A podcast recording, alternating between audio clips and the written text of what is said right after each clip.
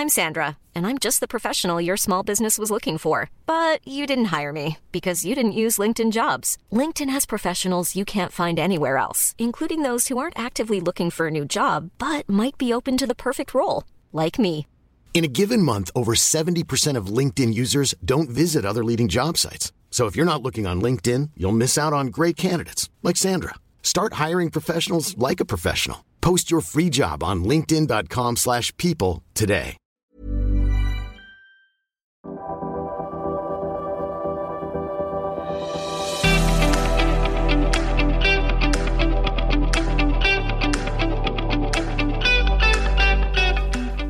G'day.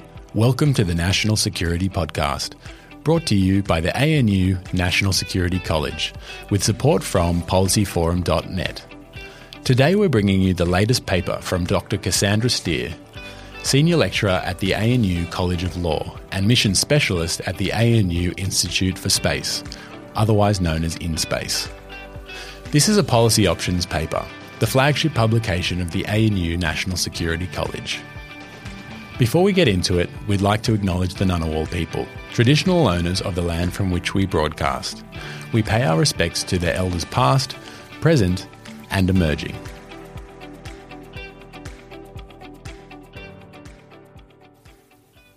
This is an ANU National Security College policy options paper from May 2021. It's called Australia as a Space Power Combining Civil, Defence, and Diplomatic Efforts, and it's by Dr. Cassandra Steer. And here are the key points. Space is a critical strategic domain for Australia's civilian and military interests, but is increasingly congested, contested, and competitive. However, major powers are engaged in a destabilising space arms race. China, Russia, and the United States have rejected the strategic restraint that kept space a stable political and military domain.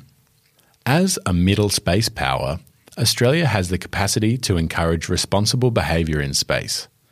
In this, its leaders should avoid inadvertently contributing to escalatory rhetoric. And here are the policy recommendations.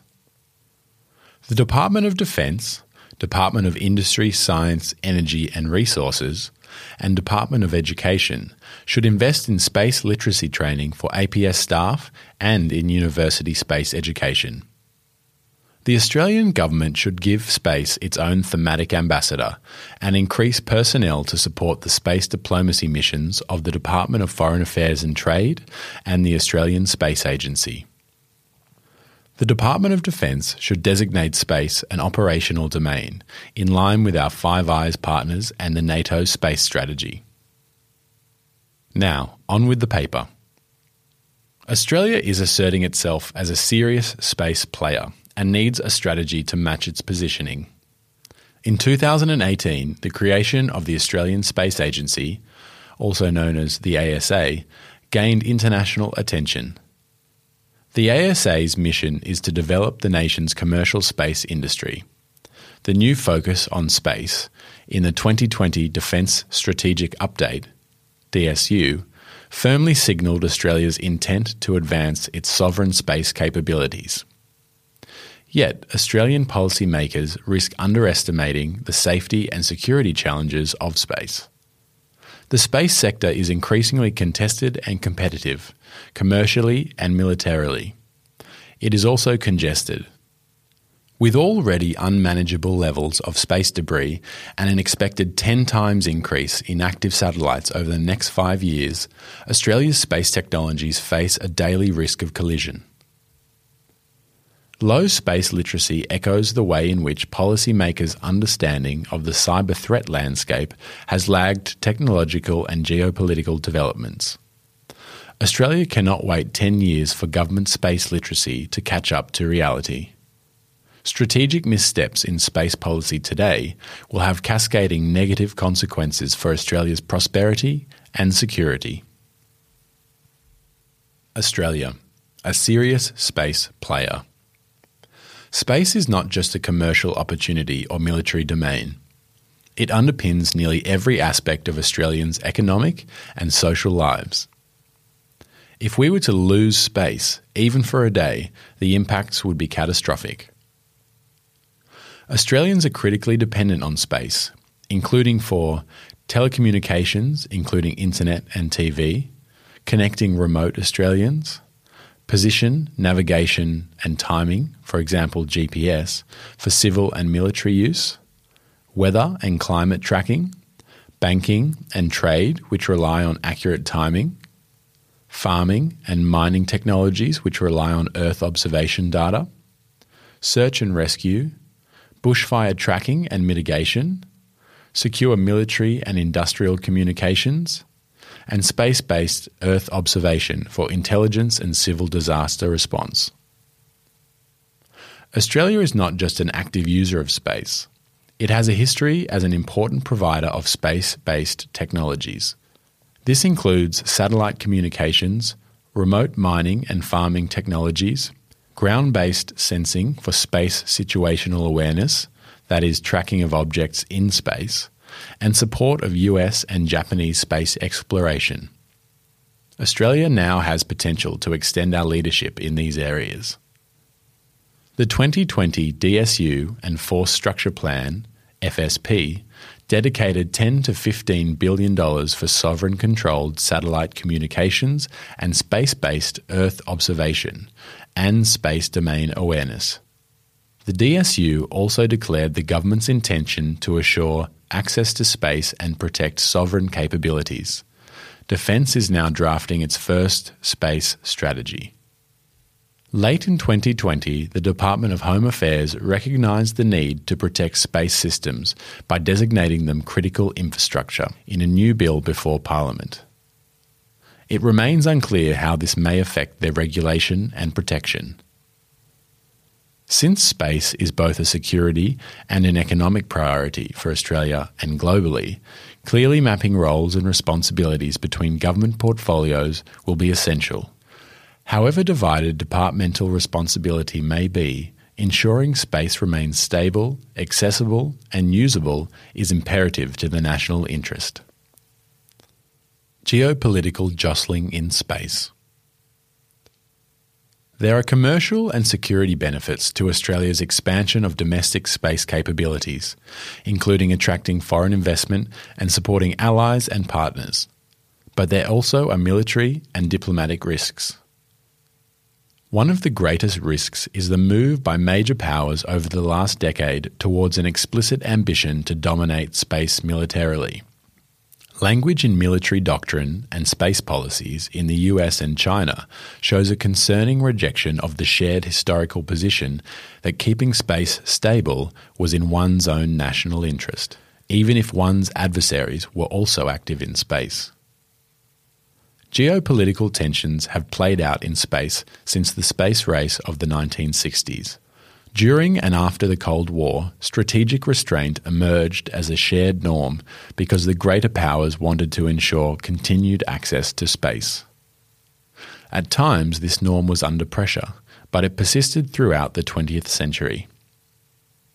Today, space security and space diplomacy have become much more complex due to our global dependence on space and the diversity of stakeholders. The rules, norms, and institutions that help maintain peace and security and guide global cooperation are under strain, in space as elsewhere. Replacing the shared understanding that keeping space stable was in the interests of all, a classic security dilemma is emerging. China, India, Russia, and the US have tested kinetic anti satellite weapon capabilities, which have created debris and thus risks to other satellites. Many nations are now developing non kinetic forms of interference and technologies to counter these, which threatens the stability and security of all space based systems. In standing up Space Force in 2019, the US made a powerful statement, while China already had an equivalent, and Russia continues to ramp up its space military program. Canada, India, France, Japan, and the UK have created centralised space commands within their militaries and Australia's Department of Defence has announced it will have its own space division in 2022. This is a prudent move in the current security landscape. However, Australia needs to be careful that, as it develops sovereign space capabilities, it does not accelerate a global strategic race to the bottom. Rather, Australia should focus on its ability to become an effective diplomatic space power, building on our history as a strong contributor to space technologies and arms control norms. Stay with us, we'll be right back after this short break. Everyone knows therapy is great for solving problems, but getting therapy has its own problems too, like finding the right therapist, fitting into their schedule, and of course, the cost. Well, BetterHelp can solve those problems. It's totally online and built around your schedule. It's surprisingly affordable too.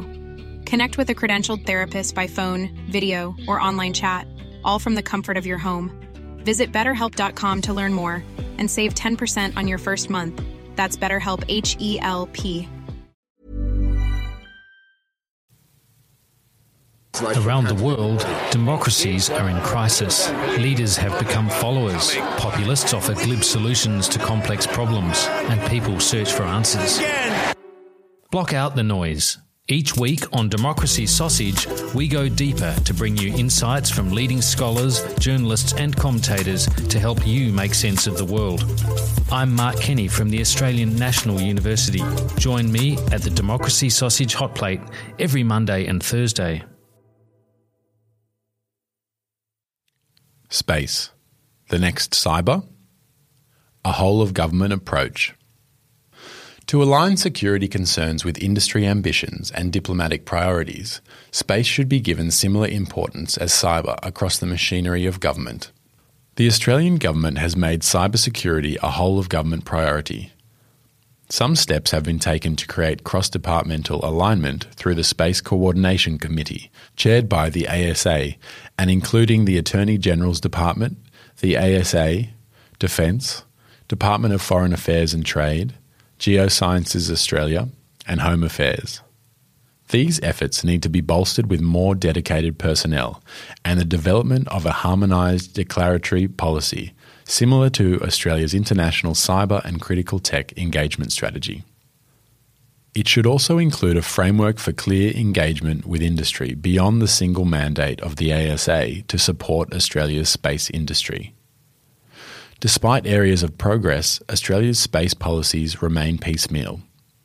The ASA's civil space strategy provides a general overview of commercial ambition, but does not consider the security and geopolitical issues. Defence's space strategy will do much to clarify the security perspective, but can only provide part of the picture. The risk assessments informing the Home Affairs Critical Infrastructure Centre are not public. The multiple equities of various stakeholders could be better accounted for with a more explicit and better resourced whole of government architecture. The UK National Space Policy and Japan's Basic Plan on Space policy provide models for a joined up policy approach. Both countries have sought to improve coordination between departments and agencies with responsibilities for space, or which are major users of space systems. They have set goals for participation in the global space sector and aligned civil and military space strategies and budgets. Training and workforce. To ensure smart and harmonised policy, there is a need for a concerted effort to increase space literacy within the government. This should be aligned with the national training needed to support the aims of the ASA to create 20,000 jobs in the space sector. Defence has also identified workforce as one of its greatest challenges in building and supporting sovereign space capabilities, and has recognised the need to invest more in training its personnel. The Department of Industry, Science, Energy and Resources, which is responsible for the ASA, should co lead on increasing space literacy within the government with the Department of Defence. They should seek input from the university sector on delivering bespoke national training and education for their own employees and those of other departments. Moreover, the Department of Education, Skills and Employment should invest in the university sector to support new courses and training in space studies. Our competitiveness and global impact in the space sector require a wide range of interdisciplinary skill sets and a sophisticated understanding of how many issues connect. Australia's role as a space power. Diplomatic space power. More coordination on space issues across government would also enable a publicly available space diplomatic strategy, which could in turn strengthen Australia's global impact as a space player. In 2020, the UK received more global credit than Australia as a player in the space diplomacy for UN General Assembly UNGA Resolution 75 36 on reducing space threats through norms, rules, and principles of responsible behaviour, even though Australia was a key partner. Australia's frugal staffing of this effort left little scope for public messaging to build Australia's reputation as a leader in space diplomacy. The ASA's diplomatic mission is also under resourced, as it is only one of several priorities the ASA deals with as a young agency. Part of the solution would be for space to warrant its own ambassador within the Department of Foreign Affairs and Trade, following the successful example of cyber and critical technologies. An appropriately resourced space ambassador with a dedicated team would be better positioned to influence the space agenda at multilateral fora and engage with the global space industry. Currently, space sits under the Ambassador for Arms Control and Counter-Proliferation, where it is severely under resourced. But Australia's role in space is not only a security issue, it's also a commercial and political one. A better resourced space diplomacy capacity would equip Australia to shape international norms and governance systems, both for security and civil space issues. It could also contribute to a space policy network in Southeast Asia and with key Pacific partners. Australia could thereby better integrate the security, economic, and development aspects of the space sector across the region. Space governance, internationally and domestically, shares many parallels with cyber. Lessons could be drawn from the Australian government experience in cyber policy and diplomacy over the past decade to ensure a faster learning curve for space. Australia has a strong history of international norms entrepreneurship, particularly in arms control. This could inform a new Australian boldness and creativity in space diplomacy. Space is an operational domain. With this space diplomacy role in mind, the language used across government departments needs to be consistent and carefully considered. Language is as much about guiding national direction as it is about signalling to audiences domestic and foreign. The expression that space is a warfighting domain or a battle space has begun to enter informal military parlance and public messaging. Undoubtedly, space is now part of multi domain operations. However, it is not and should not become a battlefield. Even to declare it as such may be in breach of Article 4 and the object and purpose of the 1967 Outer Space Treaty that space must be used for exclusively peaceful purposes. This treaty is the backbone of international space law, and undermining it would have severe political and security costs.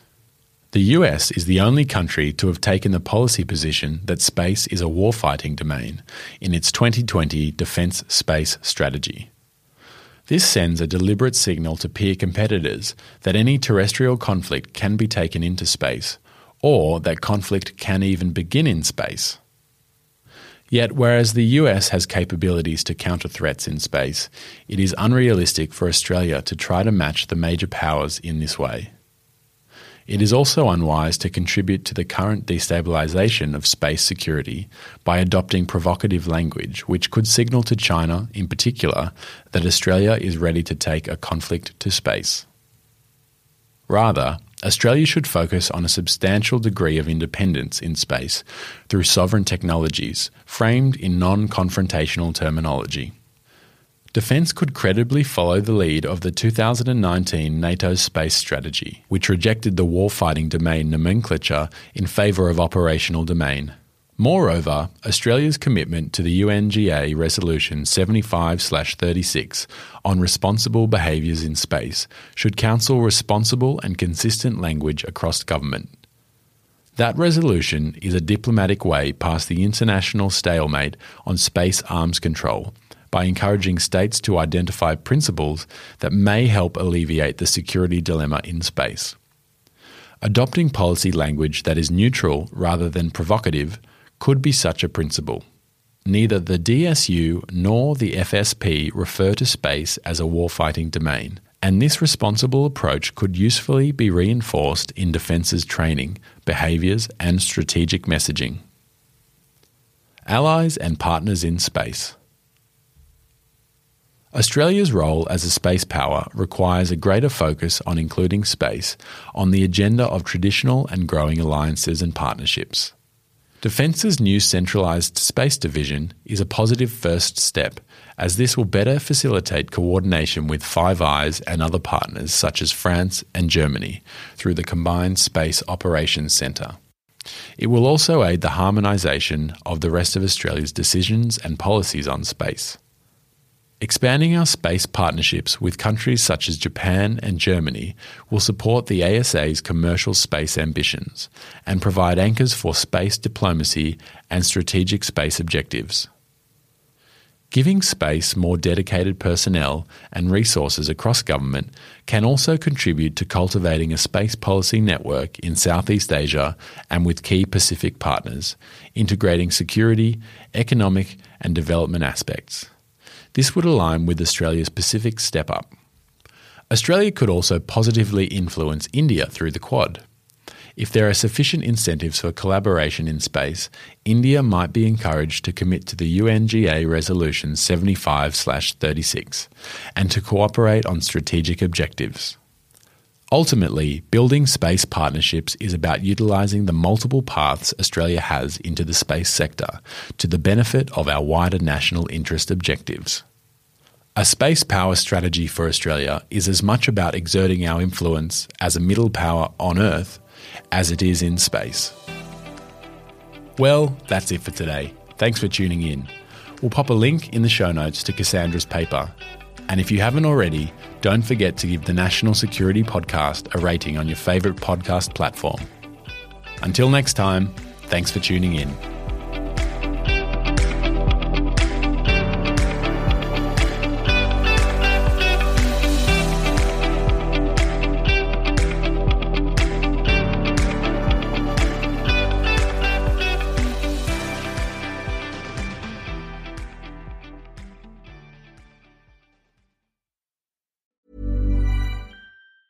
Hey, it's Danny Pellegrino from Everything Iconic. Ready to upgrade your style game without blowing your budget? Check out Quince. They've got all the good stuff shirts and polos, activewear, and fine leather goods, all at 50 to 80% less than other high end brands.